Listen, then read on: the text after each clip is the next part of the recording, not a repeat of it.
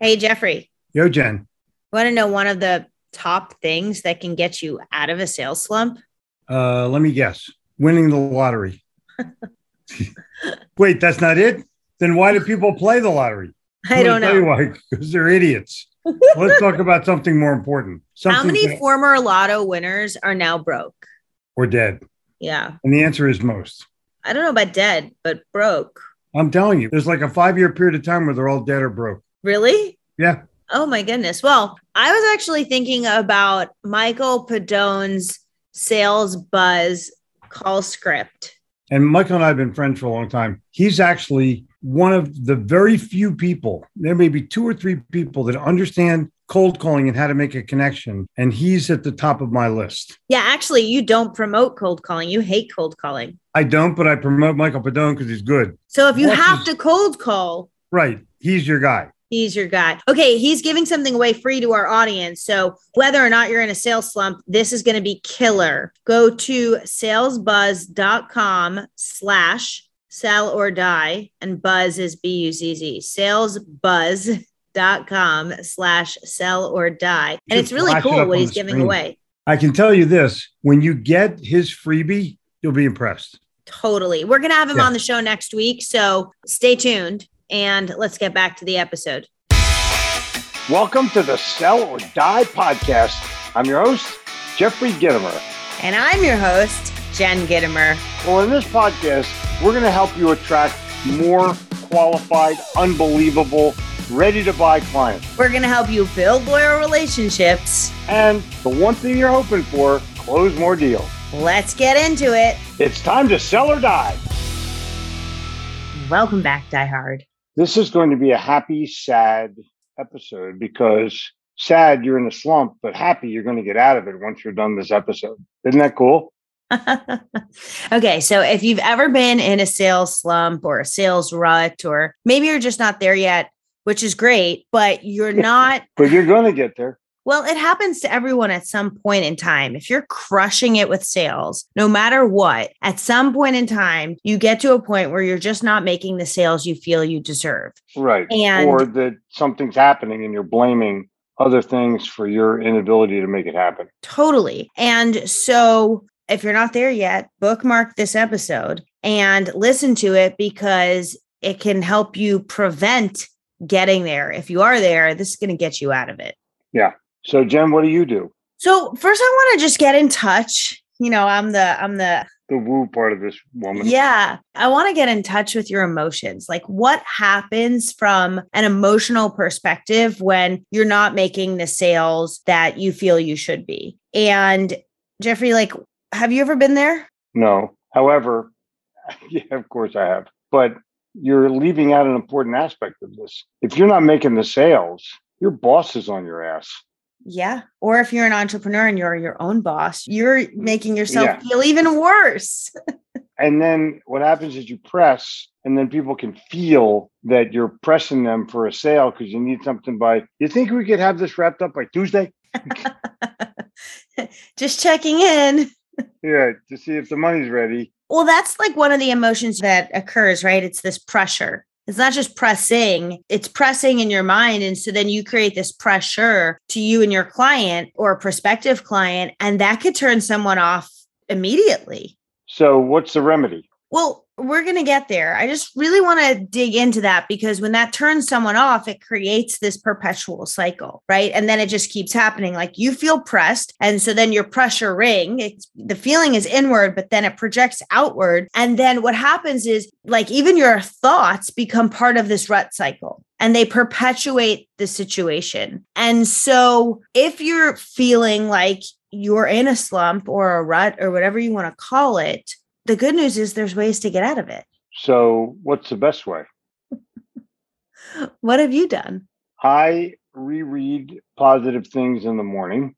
I make sure that my frame of mind, not my mindset, the big difference, that my frame of mind is set on I can do this. I've done it before. I'm going to do it again. That's huge. Yeah. Second thing I'm going to do is I'm going to call my best customer, who's my best friend, and just talk to him or her because they've given me business before Yeah. and they might need me right now. But there also is this might be the time, and even though I'm against it, when you ask the question, who else? You know, where can I go to find a friendly face besides Starbucks or the bagel place? Who else or what else? Like to go deeper with those customers Yeah, that you already have. yeah. And maybe just have them out for coffee.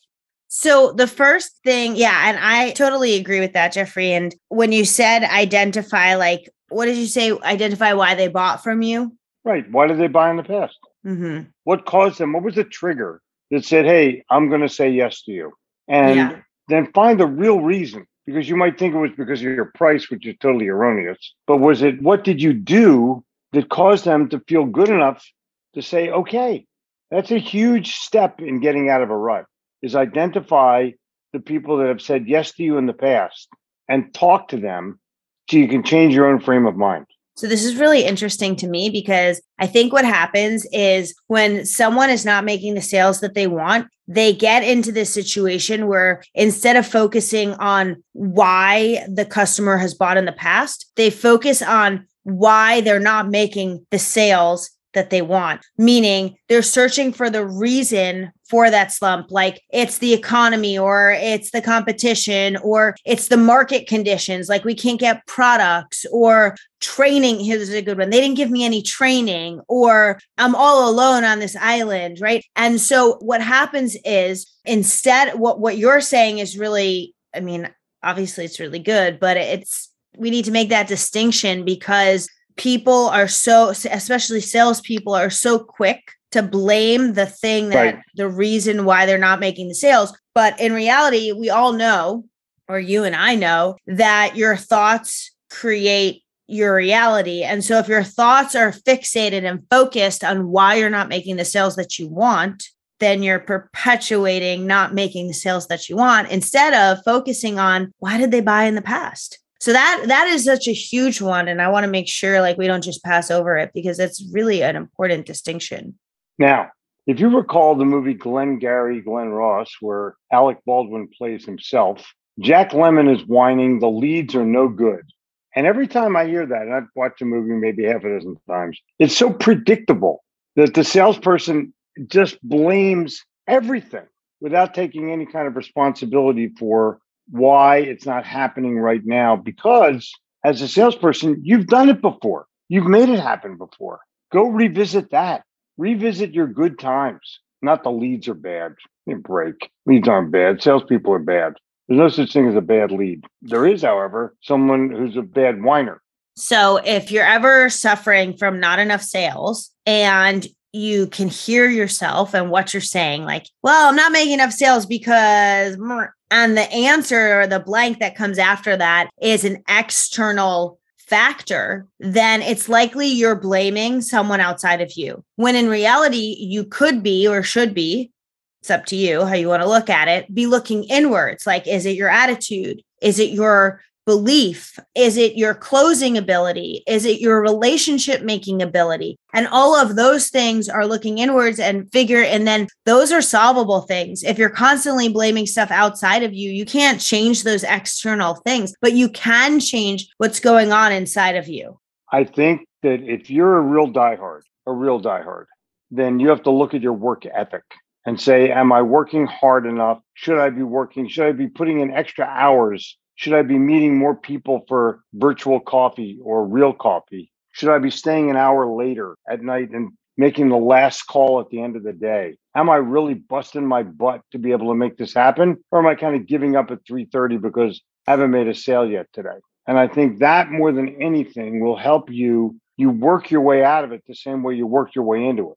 You became complacent for one thing or another. You didn't have the right pipeline. There weren't enough people in your pipeline to be able to make your number anyway. You're counting on that one person at the end of the month, and they never come through. and so you're challenged really to stop the external whining and start just focus on the inside about who you can become. What can you do? How do you bust out of this? What do you have to do? How early do you have to start in the morning? How many extra blocks do you have to walk around or miles do you have to run or people you have to meet for coffee first thing in the morning? People are willing to meet. I, you know, I have seven o'clock meetings all the time. And I don't think you do. Well, And I you're- do. you're huh? No, I well, I do for the record. Right. But listen, the bottom line is that if you're not maximizing your work ethic, then don't start blaming things until you do. If you're really busting hump, you go to that networking event, you go to the give that speech at that Rotary Club, you're doing everything you can to be able to put yourself out there, then please don't tell me what's not happening because I'm not buying it.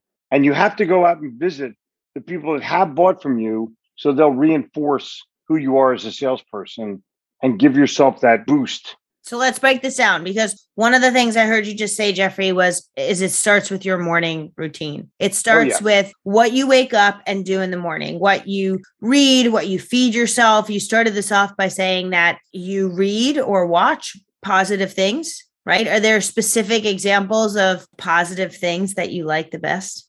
Yeah, go online and look at anything by Earl Nightingale.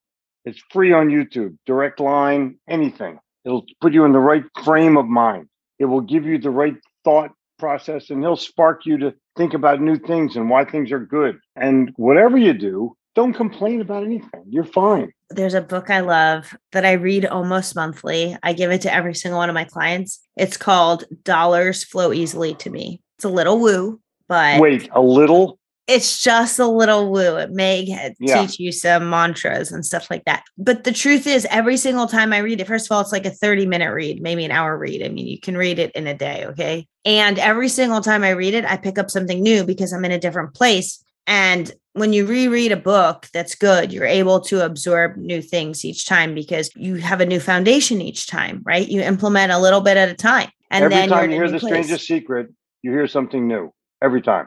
Every single time. Yeah. So speaking of woo, some of the things that I do is breath work and meditation. So I'll literally go do a breath work session or I can lead myself in them. So, you know, taking a deep breath is one thing, but taking a deep breath with intention over and over again in for longer amount of time, like in, out, whatever there's all these different routines that you can do to actually calm your nervous system. And when you do that, you can think differently. You're in a different brain space to think. I know it sounds very woo, but the truth is, when your body's in fight or flight and you're all frustrated and upset, it's really hard to make good decisions from that place. It's really hard to take inspired action from that place. But when you calm down and you're like, Ooh, I'm Jen Zen now, right? But only I can be Jen Zen. So you find your own Zen. Yeah.